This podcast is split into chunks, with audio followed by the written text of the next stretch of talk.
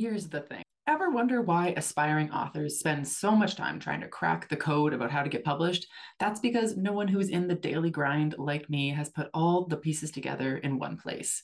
It's Carly Watters here, and as your senior literary agent on the podcast with 15 years of experience in publishing, selling books, and teaching the business of publishing, I'm here to give you the clarity that will turn this hobby into a career. Inside my course, The Author's Publishing Playbook, we have monthly live Q&A sessions to cover your specific issues, but for the rest there are over 40 video lessons that equal 10 hours of learning with professionally edited transcripts. The course will solve all your writerly problems, except write your book for you. That's on you. My course is a masterclass designed to teach writers how to prepare, pitch, publish, and promote their book in today's competitive publishing landscape. It's for career-driven writers, aspiring and published, who want to understand how to succeed in the business of books. There are over 20 worksheets, downloads, and plug-and-play templates for editing, querying, and marketing. You get lifetime access for the entire 6-module course as soon as you purchase. As new content gets added, you have access to that as well. Don't forget, there's a mobile app on top of computer access you can learn on the go. Get started today to gain the career you've only dreamed about. And you guys get a discount. So at checkout, carlywatters.com/course, use code POD15, that's code POD15 when you check out for 15% off. That's carlywatters.com/course, use code POD15, that's code POD15 when you check out for 15% off. See you inside the course.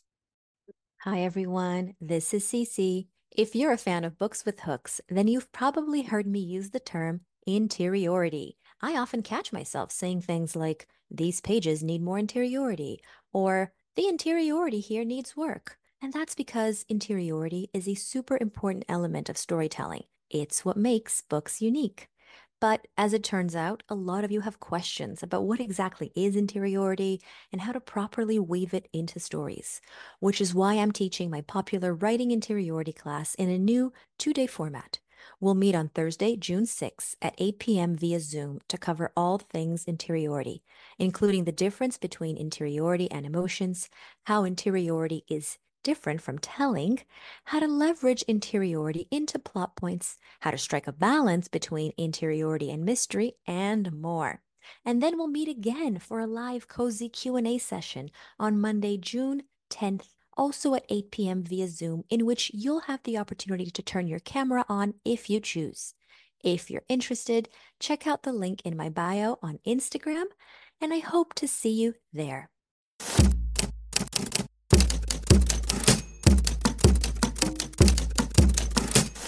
Hi there and welcome to our show, The Shit No One Tells You About Writing.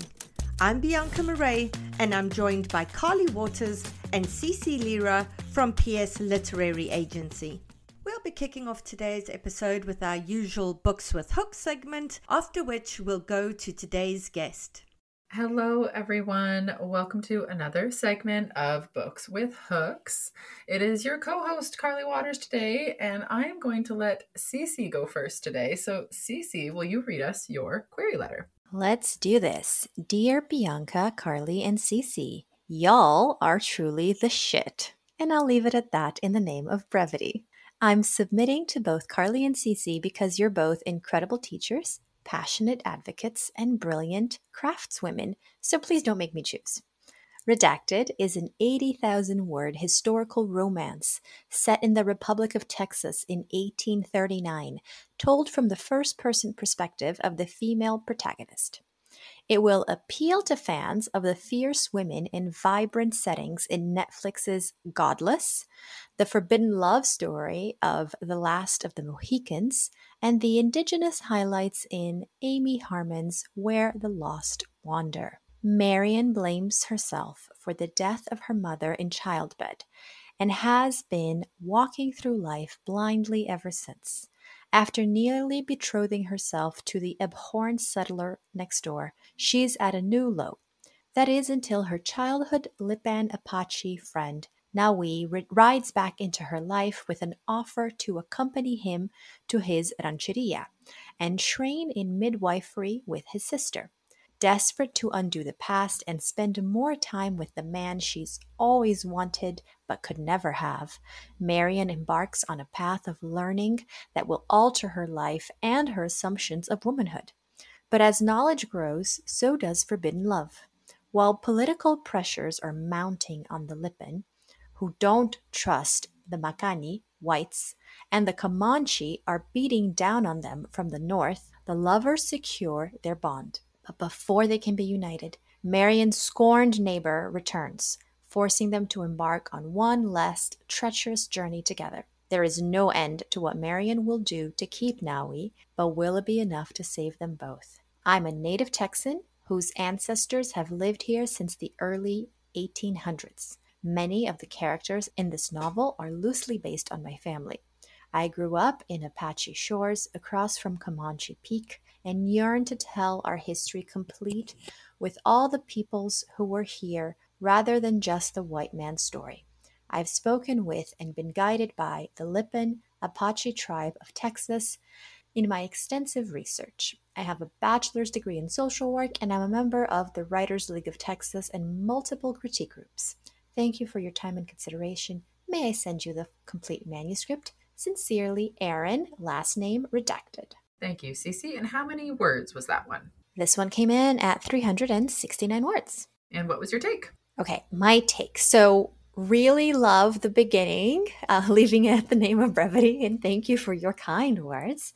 Plot paragraphs, right? Everyone knows this is what I obsess about. So I get the setup, the story setup, which is so important for tension, conflict, and stakes, is very, very clear here. I'm less clear on the escalating plot after she leaves with him. Like after that, there's kind of vague language. Here's an example. Embarks on a path of learning that will alter her life and assumptions of womanhood. I don't know what that means.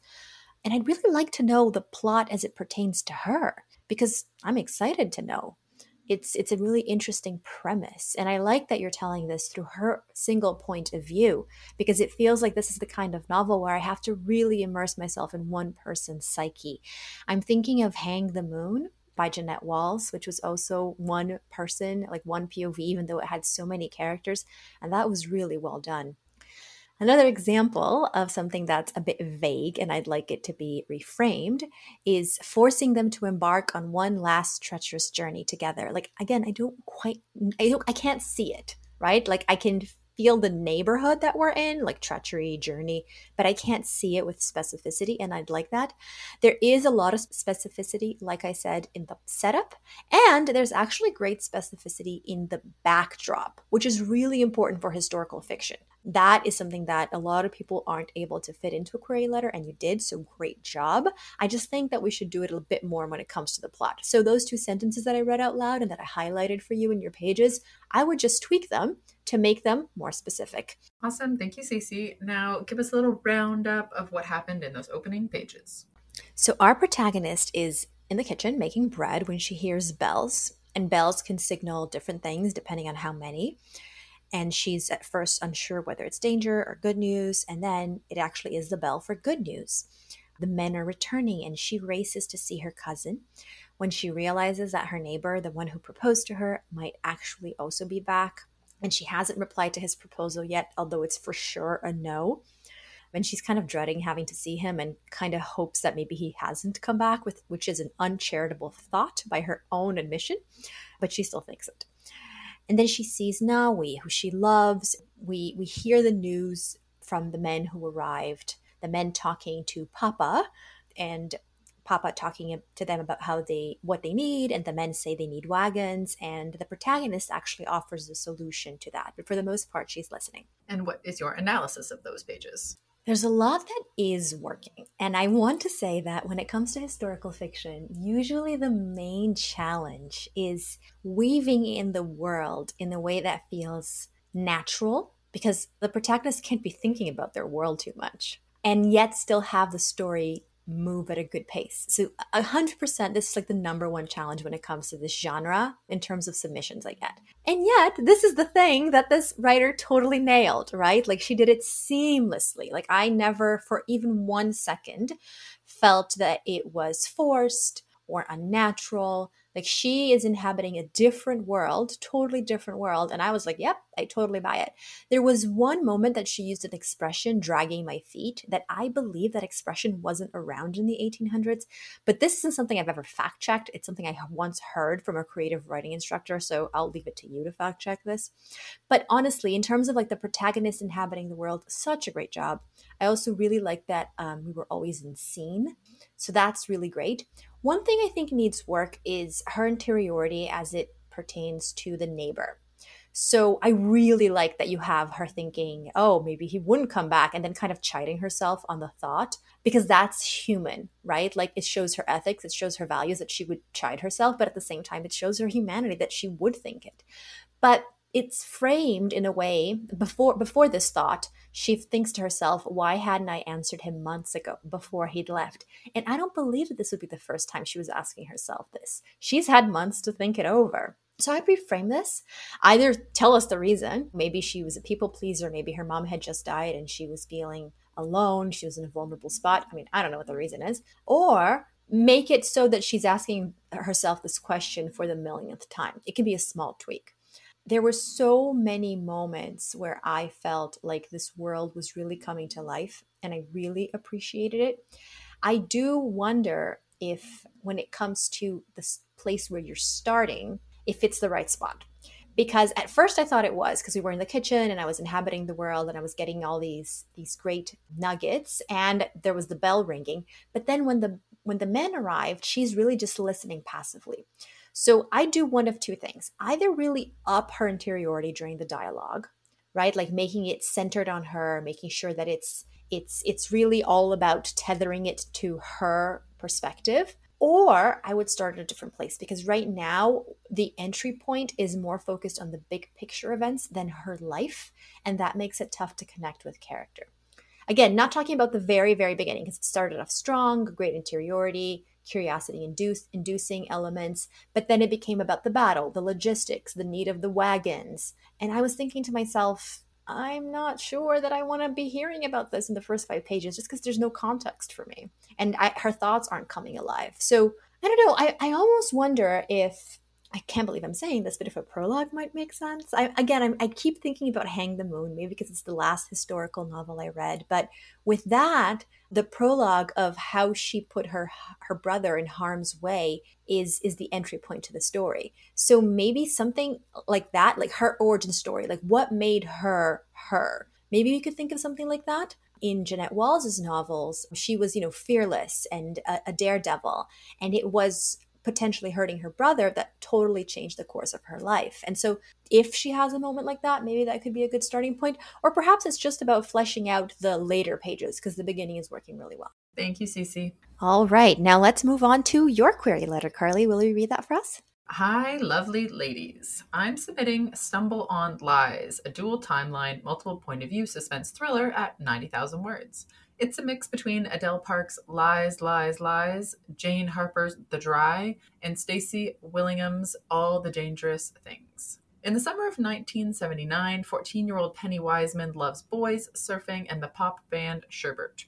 But her simple seaside life shatters the moment things seem too perfect. Mark Oak returns home to rebuild his pride after an accident forces him from a promising footy career. He will do anything for Penny, maybe even die. When treacherous surf sweeps Mark off rocks and out to sea, the once close Wiseman and Oak families turn on each other. The carefree 70s die that day. 40 years later, Penny is unhappily married, suspicious of her husband, and hiding an awful secret. When she meets her daughter's boyfriend, Penny is plunged back into the what-ifs of 1979. What if Mark were still alive? What if she never let her guard down where her horrific attack occurred?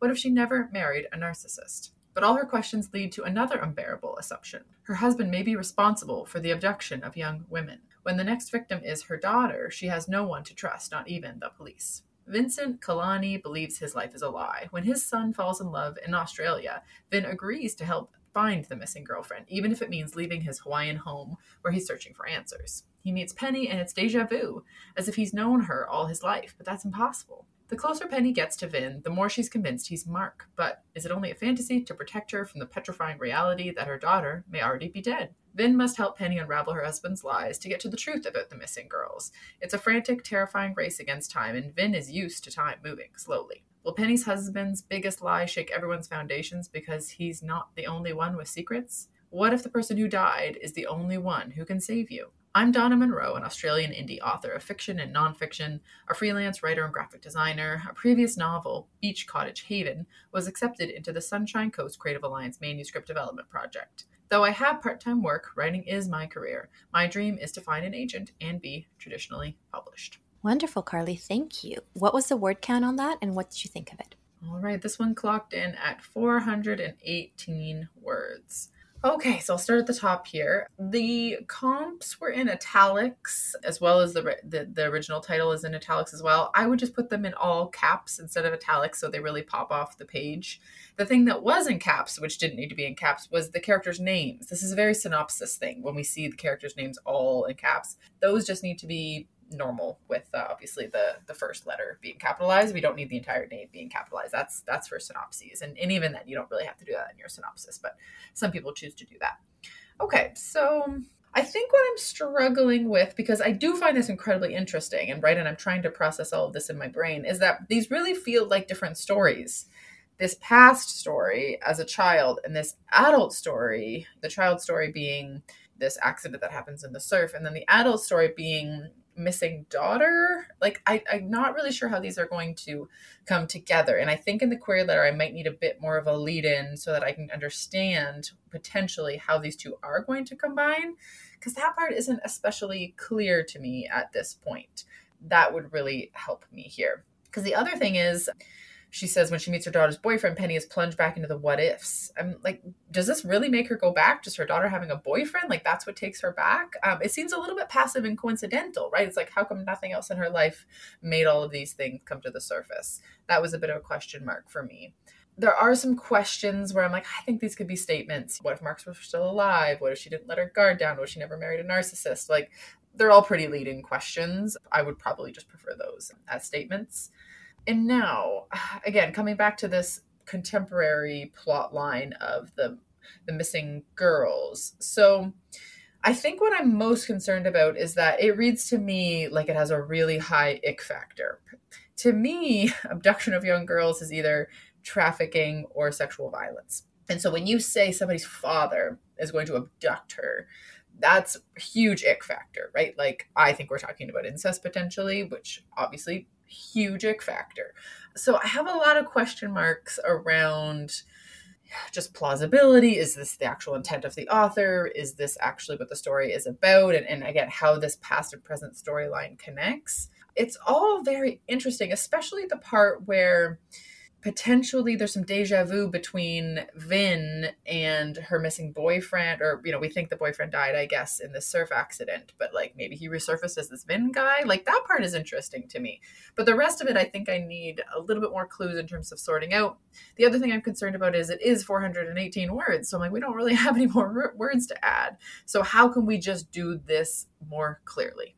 That should be our main goal here. I think we can get there. It seems very interesting. I just need that integration a bit more clear. Excellent, Carly. Thank you. And what happened in those opening pages? So we start with chapter one today is what it's called. And we have a very short, it is called chapter one. It is a prologue, but it's basically Penny, our main character, on her doorstep talking to a policeman, and the policeman says, Mrs. James, I have some news. And she says, did she survive? So we know it's like a very intense moment of her child, something happening to her child.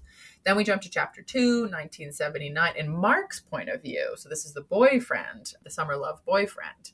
And we have this interaction between the two of them as teenagers where they're just on the beach, kind of enjoying each other's company. She's kind of looking at shells and like a little marine life, kind of washing up. And all of a sudden, this huge undertow riptide comes out of nowhere. It seemed to me like they kind of understood the tides, but like this was out of nowhere. And so the character in this scene, Mark, he rescues two children playing and gets them over to their mother, but he is trying to rescue the girlfriend who is Penny. And Penny's kind of like standing on a rock, and they form a human chain to try and rescue her. In his last acts, it seems that he is able to get her rescued. He gets swept out to sea, and there's blood, and he's kind of like, sharks are going to come for me kind of thing. And that is where it ends. And what did you think of the pages? So as everybody knows, I get on my high horse about prologues all the time. And this one isn't called a prologue. It is a prologue. But this is an example of a prologue where I think the actual prologue itself works because it is so short. It is half a page. So it's really just like a grounding thing that happens, you know, often in thrillers or mysteries or, you know, crime novels where it's like, let's just plant a little bit of suspense and work our way back to that moment. I think, like, I call it frame narrative sometimes, like we're kind of framing, bookending the situation. I think this type of strategy works best in thrillers. So I think it can work here. The issue is, I find this slip back into 1979 and Mark's point of view so different in tone and style that all the goodwill we've created with this faux prologue feels a bit deflated because we're completely losing the energy of that present moment. That said, this is a very intense scene, which you guys, you know, heard me describe right now about the riptide and losing his girlfriend. You know, he thinks he's going to lose his girlfriend. So like this huge moment of like water safety, of shit going down, is super dramatic and intense. So I'm not sure whether that flip works, but both scenes are very well done. So again, I think when things are done well, the reader is going to go on a ride with you. And so in that sense, I do think it all works. The way that this is written, from based on what I've read so far, is full of so much humanity in terms of not only the moment of like the mother being on the doorstep of, has my child survived, but also Mark so distraught about trying to save his teen girlfriend. Like this, there's this moment that just like gutted me. They're kind of speaking to each other, but they can't hear each other because of the waves, and they're kind of mouthing towards each other. And he says, "Stay, please, we'll get you. My voice is a pitch high, but for once I've no embarrassment or teenage angst. I'll get you." You know, it's this idea of like his voice is doing this like squealy, like teenage boy thing, but like he doesn't care because it's like, all he cares about is saving her. I don't know. I could just like picture that moment of like hearing a teenage boy's voice squeal like that and just like how intense that moment is. And so, as I said, the humanity here is so palpable, and I felt it in every scene. You know, he says, "I wish our parents came today, but I wanted to be alone with her," and this type of thing. It was just really honest and sweet, and it just felt so authentic to me. There's a couple lines where I'm like, I don't think this line is working, that I made mention of, but overall I think this is really interesting. I just have no idea about how these two worlds are coming back together, and maybe that's enough curiosity for some people, but I think I need a little bit more integration. Wonderful, Carly, thank you. And now we'll review a third submission, which we're both critiquing. Carly, will you read us that query letter? Dear CeCe, included are the first 5 pages of my 75,000-word literary novel, Redacted. My book is similar to Kate Elizabeth Russell's My Dark Vanessa and Lisa Taddeo's Animal. It might interest you based on your tenderness towards unhappy characters. 38-year-old Rachel Nelson lives in suburban New Jersey and works in the city for a company that connects big pharma with patients who take the drugs. They are agents to sick people, and ironically, Rachel doesn't feel well. She thinks her illness is connected to decisions she made when she was 14. Back then, in 1999, she had an inappropriate relationship with the coffee cart guy who works outside her fictionalized Newark Middle School. He introduced her to drugs, to sex, and to his invisible world. That time in her life was sometimes dangerous, often thrilling, and Rachel recalls it both with pride and shame. In the present-day timeline, she's thinking about it a lot and seeking a karmic cause for her illness, but she won't find one. Rachel has multiple sclerosis, something that I have too, and of course neither of us did a thing to bring it on. Redacted smashes to an end in the past when a girl is killed on Rachel's class trip to an amusement park. In the present day, she gets a proper diagnosis and returns to the place where she first met the coffee cart guy. I graduated in a few weeks from Bennington College's MFA program. This past semester, I was selected as our only teaching fellow.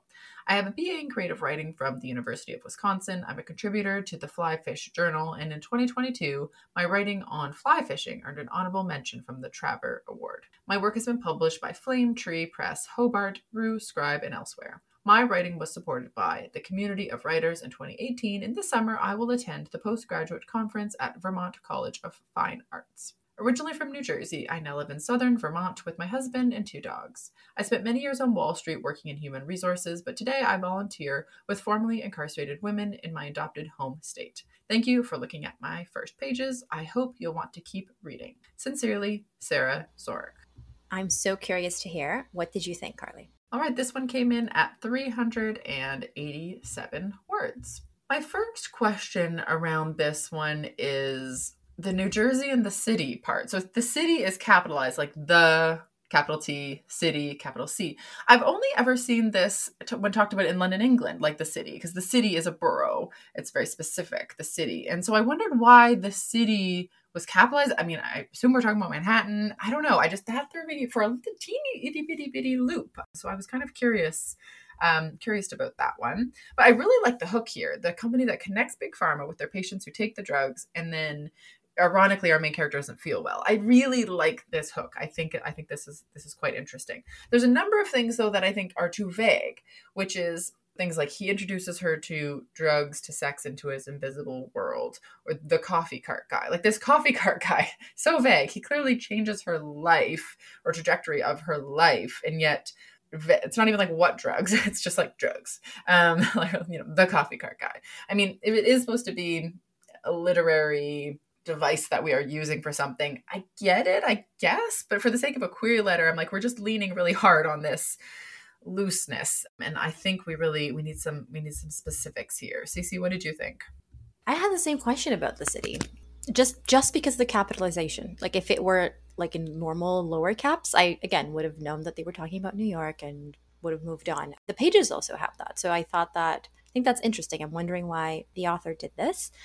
Fictionalized Newark Middle School kind of threw me off as well. Like, I don't think that we need to know that the school is fictionalized in the query letter, unless it's an imaginary school that she's imagining in her mind, which I'm sure is not the intent. And then you don't need it. But really, my big picture note is structurally, I think we need two arcs, one for the present day timeline and one for the past, because we find out that there's a present day timeline in the plot paragraph towards the very end, actually. And so I think that information, like dual timeline, should be in the first paragraph, and that we need two arcs for the plot paragraph. Like, what is the central conflict in the past? What is the central conflict in the present? And what is the major dramatic question in each? To that point, the third paragraph, I'd say, which reads, "Redacted smashes to an end in the past when a girl is killed on Rachel's class trip to an amusement park."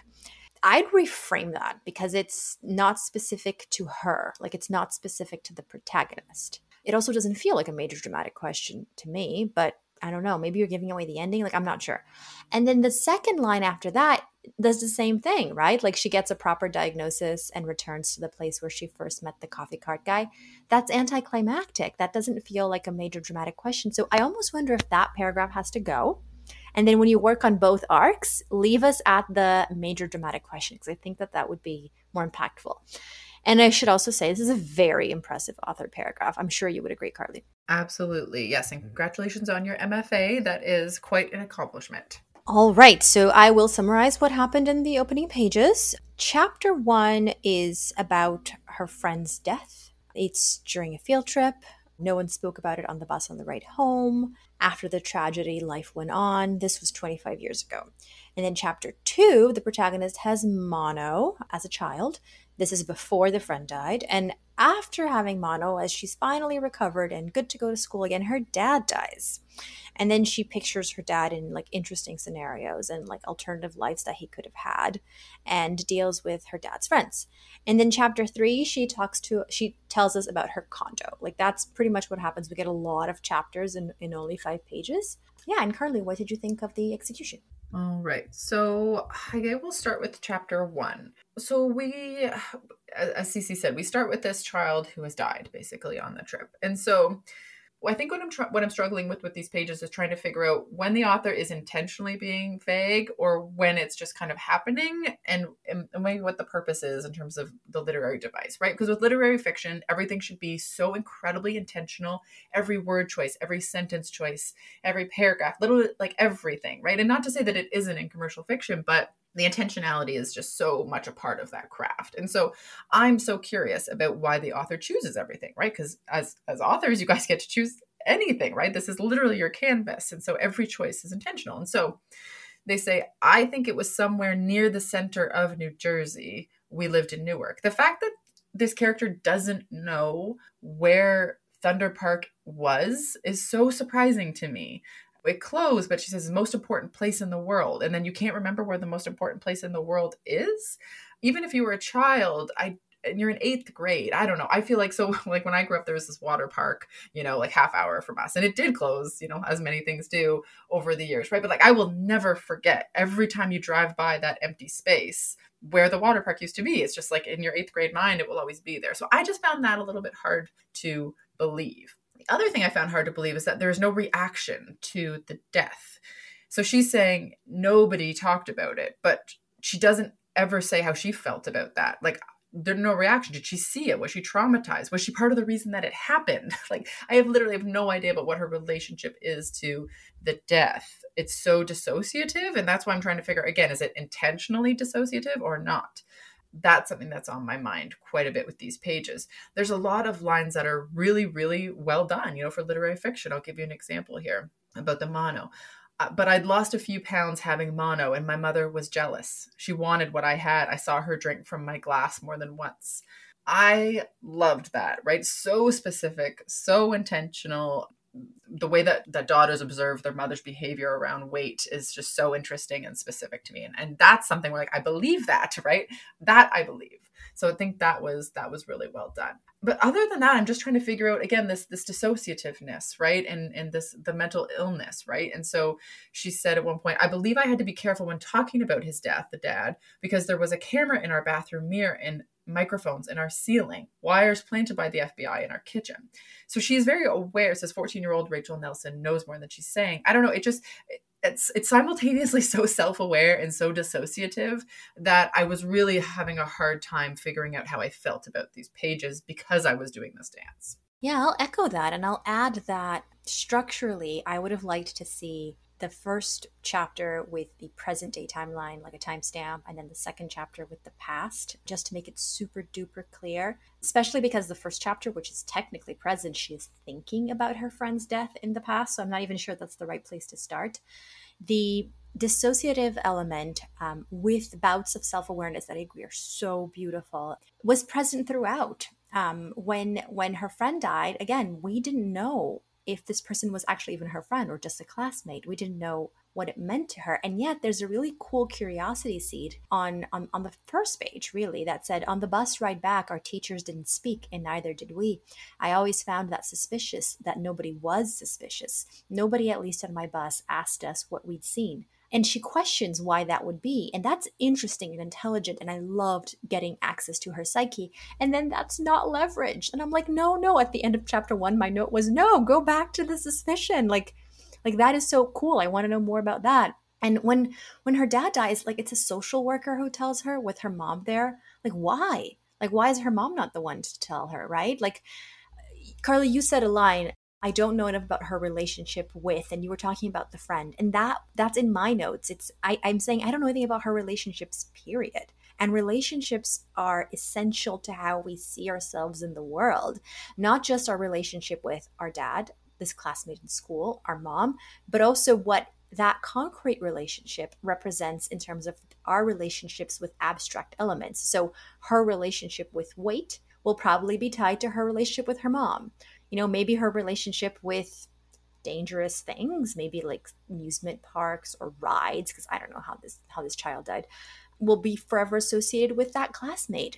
Sometimes the connection isn't so direct, but more to the point, we need more information. And I don't mean in an info dumpy way, which is not a problem that you have here at all to the writer. I hope you're listening. The writing is really polished, Clearly you have a talent. I just think that you're figuring out the story and kudos to you, because this is how stories are written.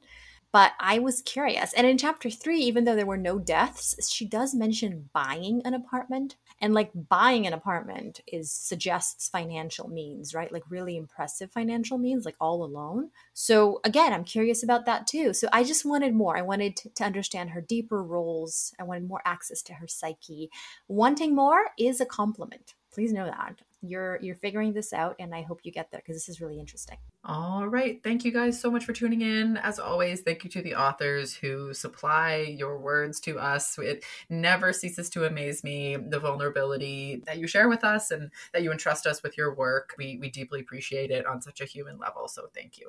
We just registered my youngest kid for kindergarten. I cannot believe it. One of the tricky things about my kids being in French immersion school and not having French as a language myself is I'm honestly worried about how I'm going to assist with homework as they get bigger. They're young now, but I see it coming. We are honestly so lucky, though, to live in a city that's bilingual, and we have bilingual friends and Francophone friends. So I know it's going to be easy for our kids to pick it up. Me, on the other hand, I am worried about me. I grew up somewhere where French class was not taken seriously, and now I have to make up the difference. And that's where Rosetta Stone comes in as the most trusted language learning program available on desktop or as an app. It really immerses you in the language you want to learn. Rosetta Stone teaches through immersion, which is a proven way to learn a language. Instead of memorizing and drilling vocabulary words, you learn by matching audio from native speakers to visuals, reading stories, participating in dialogues, and other practical language skills to fast-track your ability to communicate fluently. There are no English translations in the product. You're honestly getting trained to listen, speak, read, write, and think in your new language, which is what everybody wants.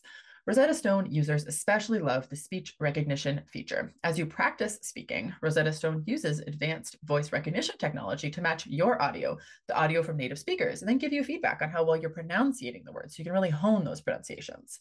It offers 25 languages from Spanish, French, Italian, German, Chinese, Korean, Japanese, even Dutch, Arabic, and Polish. This is the best language program because they have been an expert in the language learning field for 30 years and used by millions. Thousands of companies and government organizations use Rosetta Stone to support language training online.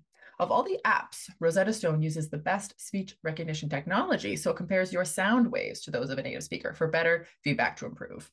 They have a patented speech recognition engine called True Accent, which is built into the program. As you practice speaking, you'll get feedback on how well you're pronouncing words. The other language learning apps use speech recognition to detect what you said, but Rosetta Stone tells you how well you said it compared to native speakers. It's like having a personal trainer for your accent. Think about the cost of a 1-month language course. Think about the cost of 1-hour private tutoring sessions. With Rosetta Stone, you enjoy lifetime membership and accessibility on desktop or app. We have a special offer for you guys. That's 50% off. That's a lifetime access to 25 language courses on Rosetta Stone for 50% off. This is a steal. Do not put off learning that language. There is no better time than right now to get started. For a very limited time, the Shit No One Tells You About Writing listeners can get Rosetta Stone's lifetime membership for 50% off. That we want you guys to go visit rosettastone.com/today. That's 50% off unlimited access to 25 language courses for the rest of your life. Redeem your 50% off at rosettastone.com/today. Today. Are you looking for beta readers, some of whom might potentially become writing group members down the line? Are you wanting to be matched up with those writing in a similar genre or time zone so they can critique your work as you critique theirs at the same time? Your manuscript doesn't have to be complete to sign up for this 3,000-word evaluation. This particular matchup will be open to registrations from now until the 2nd of June, with the matchup emails going out on the 3rd of June.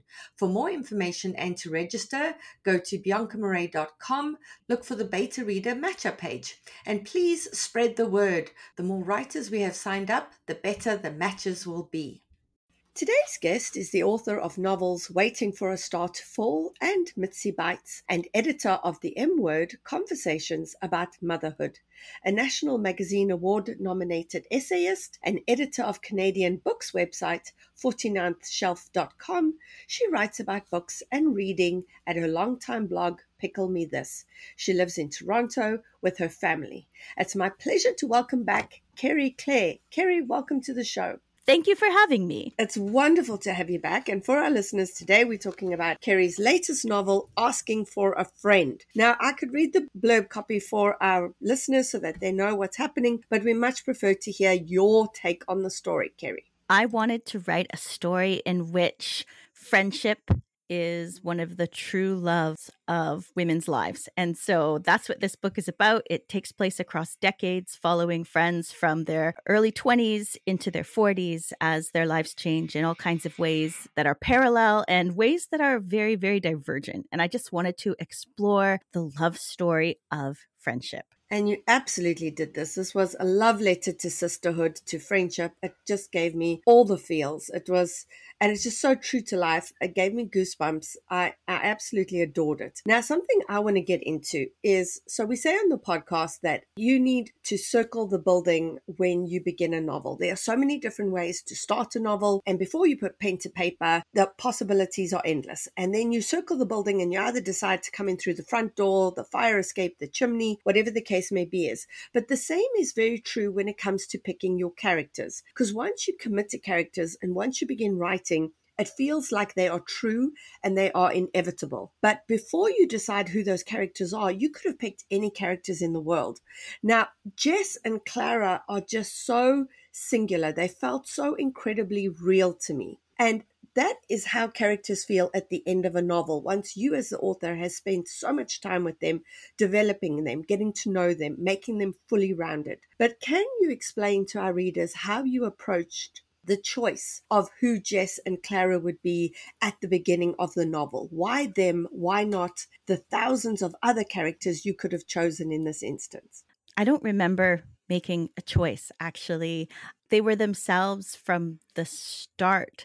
I think I was really interested in writing about a character who was naive and one who was a little bit worldly. And yeah, I don't remember making a choice. They sort of arrived. And what I love about the book is that they take turns with those dynamics, being the strong one and the smart one and the one who's like learning and wanting and growing. And they go back and forth. And I think a lot of friendships are like that. That dynamic is always changing. And so I think, yeah, the dynamic of Jess being a little bit younger, not as worldly, and Clara knowing everything and having all the answers. That was how it began. But I didn't really get to know them until later. I had a really wonderful edit near the end where emotions just got really injected into the story, thanks to the questions my editor was asking about how Jess was feeling, how Clara was feeling. I wasn't writing with that in mind so much, and their, you know, getting in touch with their emotions. And so I really got to know them at that stage. I think I was really fascinated also by the dynamic of friction in female friendships. And I was a little bit too fascinated with that. They were rubbing up against each other a lot in the book. And another great editorial suggestion I was given was, why are these two friends at all? I had to go back and really deepen their connection and make sure that it wasn't just tensions and difficulty, and give them also like real moments of seeing each other and knowing each other. One way I got to know Clara is through her room. The spaces in this book are really important. And I was writing about Clara's room in a university dorm, and she brought all this stuff from home and postcards from faraway places. And so showing her space really gave me a real sense of her character. And I think Jess is also awed by this person who's so defined. And so my experience was sort of similar to Jess's. I saw this space and I knew who Clara was because it was like nobody else's. There's so much about this that I want to unpack that's amazing, because yes, setting is more than backdrop. Setting defines character in so many instances. How we choose to decorate our spaces, our homes, whether we don't hang anything up on the wall because we feel like where we are in our lives when the space is temporary, or whether we make it our own. That tells us so much about ourselves, about these characters. So that's incredibly true. So for our listeners, always picture, you know, your character's environment, why they've made it that way, what that says about them and where they are in their lives. That's really true. And I love, Kerry, what you said about your editor saying scale back on the conflict and tension, because something that we're seeing these days in fiction is straight out the gate. We need conflict. We need tension. We need things happening on the page, etc. And a story like this proves that that's not true. that you can have a quieter story.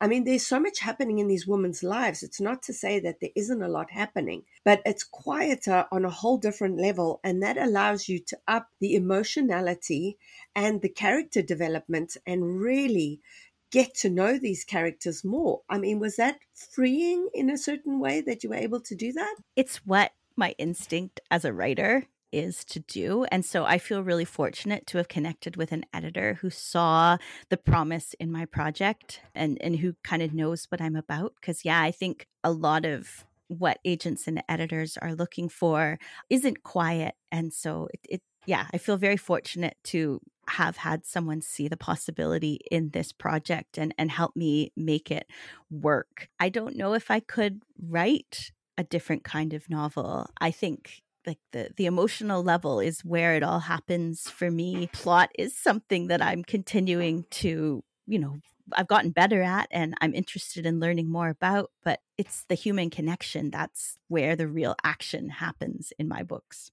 Very much so. And there's also a lot of social commentary. And I know that this comes from, things that you've experienced in your own life, etc., that we see coming to the page in what you write about. So can you speak a bit about how you as an author take something that you are very passionate about in your own life, the kind of thing I say on the podcast that makes you wave a turkey drumstick around at family members at Thanksgiving, the kind of thing that, you feel really strongly about, that you're able to bring to your writing in a way that doesn't feel like the reader is being lectured or they kind of being, given a soapbox speech, but that feels real and that makes your readers read it and connect and go, yes, Kerry, I've been there. I feel this. I feel like you are actually reaching out your hand through the page and grabbing my hand and you are squeezing it. So what you're talking about is that I keep writing about reproductive justice in everything I do. It's reproductive justice that I'm talking about, but I kind of went into weaving that into my story backwards. It wasn't there at the beginning. Now, this story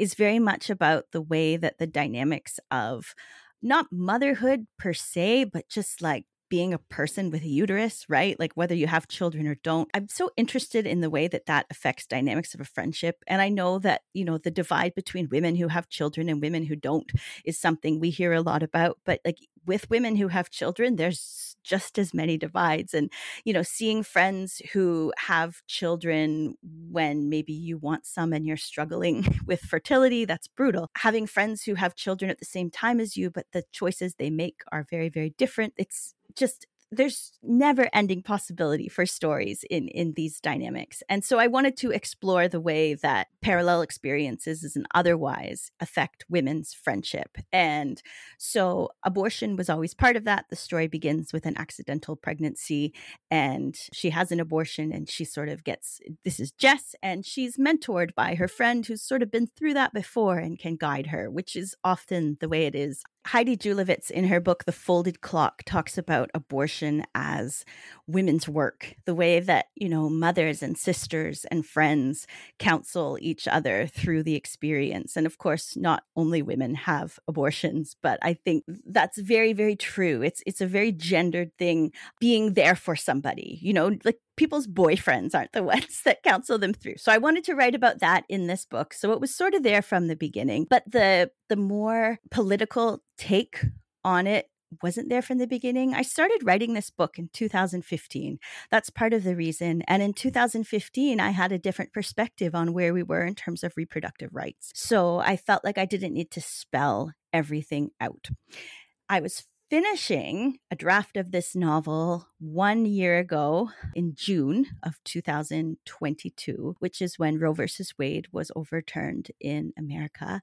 And that was devastating for me as somebody who, my whole life hinges on the freedom that came when I was able to end a pregnancy I didn't want a long time ago. The fact that other people wouldn't have that freedom is just devastating. I can't imagine what my life would be if I was in that situation now. And so as I was finishing that draft and thinking about how to end my book, I knew that that's what this book was all about all along. I didn't know it in the beginning. I didn't set out thinking, I want to write this book that is a political rallying call. That wasn't my intention. But by the end, I knew that it had to be about that. I think you know, being a woman, you know, in the era that I'm writing from the 1990s to, you know, the end of the 2010s, that has to be part of the story. So I think that's maybe why it works, because it wasn't what I was setting out to do from the outset, but it just automatically had to be part of the story. And I imagine, you know, in your own writing, when you're writing about South Africa, right? Like, you don't have to be writing a novel about racism and apartheid, but it's just there. It's part of the setting, and you have to honor that and pay attention to it. And I think it serves my narrative in a way I'm really grateful for. And I'm glad I have a platform to tell these stories I believe in. Yeah, 100%. And something, you know, that you're talking about as you talk about your writing is this layering I see coming through in the work, in that you begin a work and it's only at the end that you understand the emotionality of the characters. And so you go back, and when you do an edit, you layer in all of that emotionality. And when you get to the end, you understand what the work's about. So you go back and you layer that in. And that's how I edit as well. You know, I don't try and edit everything at once. Each time I go back, I discover something new.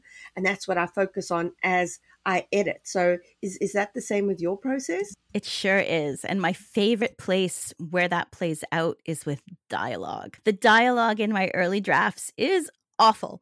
And it's small talk, and it's conversation that any two people could be having, but I don't know the people well enough to know the specifics of their conversations.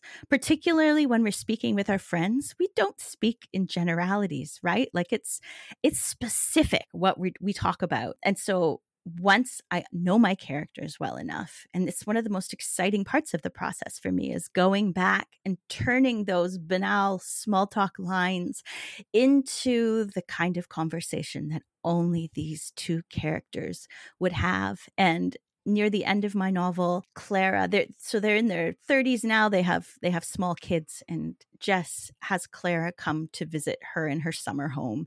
And this was a very late edition where Brett Kavanaugh has just been nominated to the Supreme Court, and they're unloading luggage from the car, and Jess is bringing them in, and she's like, so there's this new guy on the Supreme Court, and that's what they're talking about. Like, because this is something that they care about. And I love that dialogue now. It shows so much about who they are and where they are, but that couldn't have been there at the very beginning. There had to be a lot of placeholder dialogue there in the meantime. Yeah. And for our listeners as well, you know, that's such a good point. But also remember that each character will speak differently.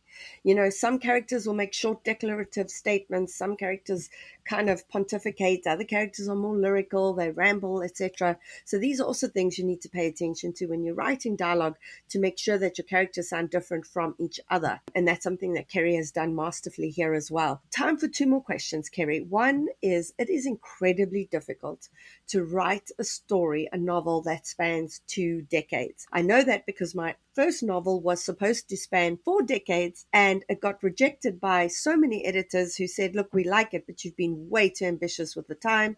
And so it went from 4 decades to 1 year and 3 months. So let's talk about, for our listeners out there who are writing these kinds of novels that span a long period of time, what advice do you have for them in terms of what moments do you choose to zoom in on, and what moments do you say, okay, we can just make it clear that years have passed between this happening and this happening? Well, my first piece of advice would be to take your time. My other 2 published novels, I wrote first drafts in really short bursts, and they were created really quickly. This book, you know, I've been writing it for 8 years, and I think the largeness of the canvas is why I had to do that. So I think take your time with these big stories. And I guess just think about the rhythm, right? It's a question of rhythm, what to include in the story, what beats to, you know, to go in heavy on, and which ones can be light. I also went through a period of writing like back and forth letters that were filling time where the characters weren't necessarily, as they were far apart in geography, and those didn't make it into the novel in the end. But I think it was important for me to figure out what was happening in the offbeats. I'm thinking too that in women's lives, like the time in your early 20s is so eventful that it's beat. And then it gets a little bit slower, right? Because that's the way that that life goes if you're an ordinary person, and the characters I'm writing about are. So yeah, paying attention to the pace of life and change was important to me. And I guess having some distance between in my characters' lives, then they could catch up with each other, right? They meet again after years. So that allowed me to not have to, include everything in the story. I love all of that. And what made a lot of sense is that while each of them were having children, dealing with children, the focus would move away from the friendship towards the family. And that's something that's so true to life. Because, when you're young and you have these friends, your friends are everything to you. And then you get married and there's a bit of distance. And then you have children and your focus naturally goes to your children. And your children begin to grow up and become a bit more manageable. And you're able to focus a bit more on your friends. So there's a natural ebb and flow that was very, very evident in this novel. It portrayed real life perfectly, this coming together and this kind of, breaking apart and coming together again, very much tidal that was expressed very, very well in the novel. So these are things that I think our listeners as well should pay attention to. What are the natural parts of life where things get really busy, and when do things slow down, and when are people able to take a breath and regroup, in terms of pacing? One last question, Kerry, is you begin with a kind of once upon a time fairy tale prologue. And Jess as well, her occupation is, it's got to do with fairy tales and things like that as well. Was that something that was in an early draft? Was it always there? Or was it something that was an evolution that came later in terms of the layering? That always was part of the story. The beginning of this story always was. The beginning is every time Jess was pregnant, Clara was the first to know. And that was the first thing I wrote, and it's still the first line. And yeah, the fairy tale element was part of it. I think I was interested in how little range there was in how women are portrayed in folktales. I mean, folktales aren't really about range anyway, but there's very few fairy tales where there's more than one woman. And that was interesting to me. And so I wanted to sort of play with the idea, old stories about women and do something a little bit different.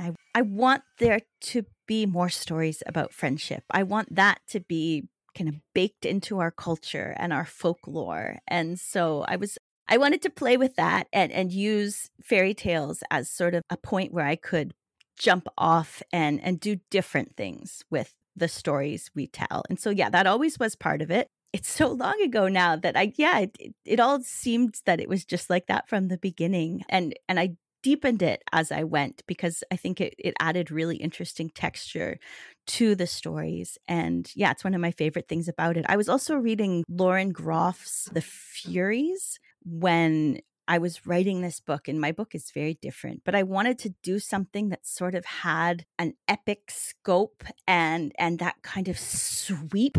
And so that was an inspiration too with this book. Yeah, and I loved how you deepened the fairy tales in terms of this is the sort of polished, shiny version children get today, but this was the original fairy tale, and this was bloody dark, and it was bloody scary, and this is how it used to be, So I really enjoyed that as well. Kerry, it's been so lovely chatting with you. I absolutely love the book. For our listeners, we are putting Asking for a Friend on our bookshop.org affiliate page. If you get it there, you're supporting an independent bookstore, and you're supporting Kerry, and you're supporting the podcast at the same time.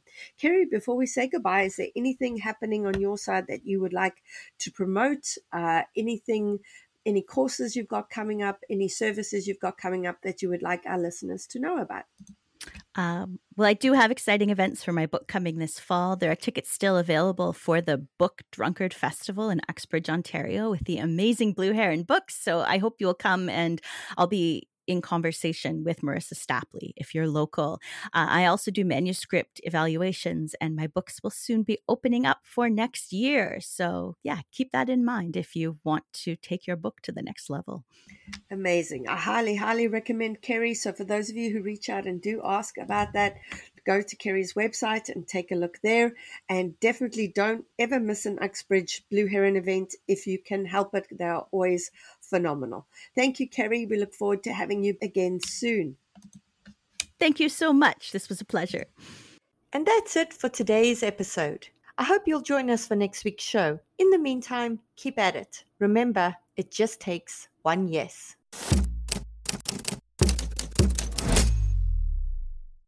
Here's the thing. Ever wonder why aspiring authors spend so much time trying to crack the code about how to get published? That's because no one who's in the daily grind like me has put all the pieces together in one place.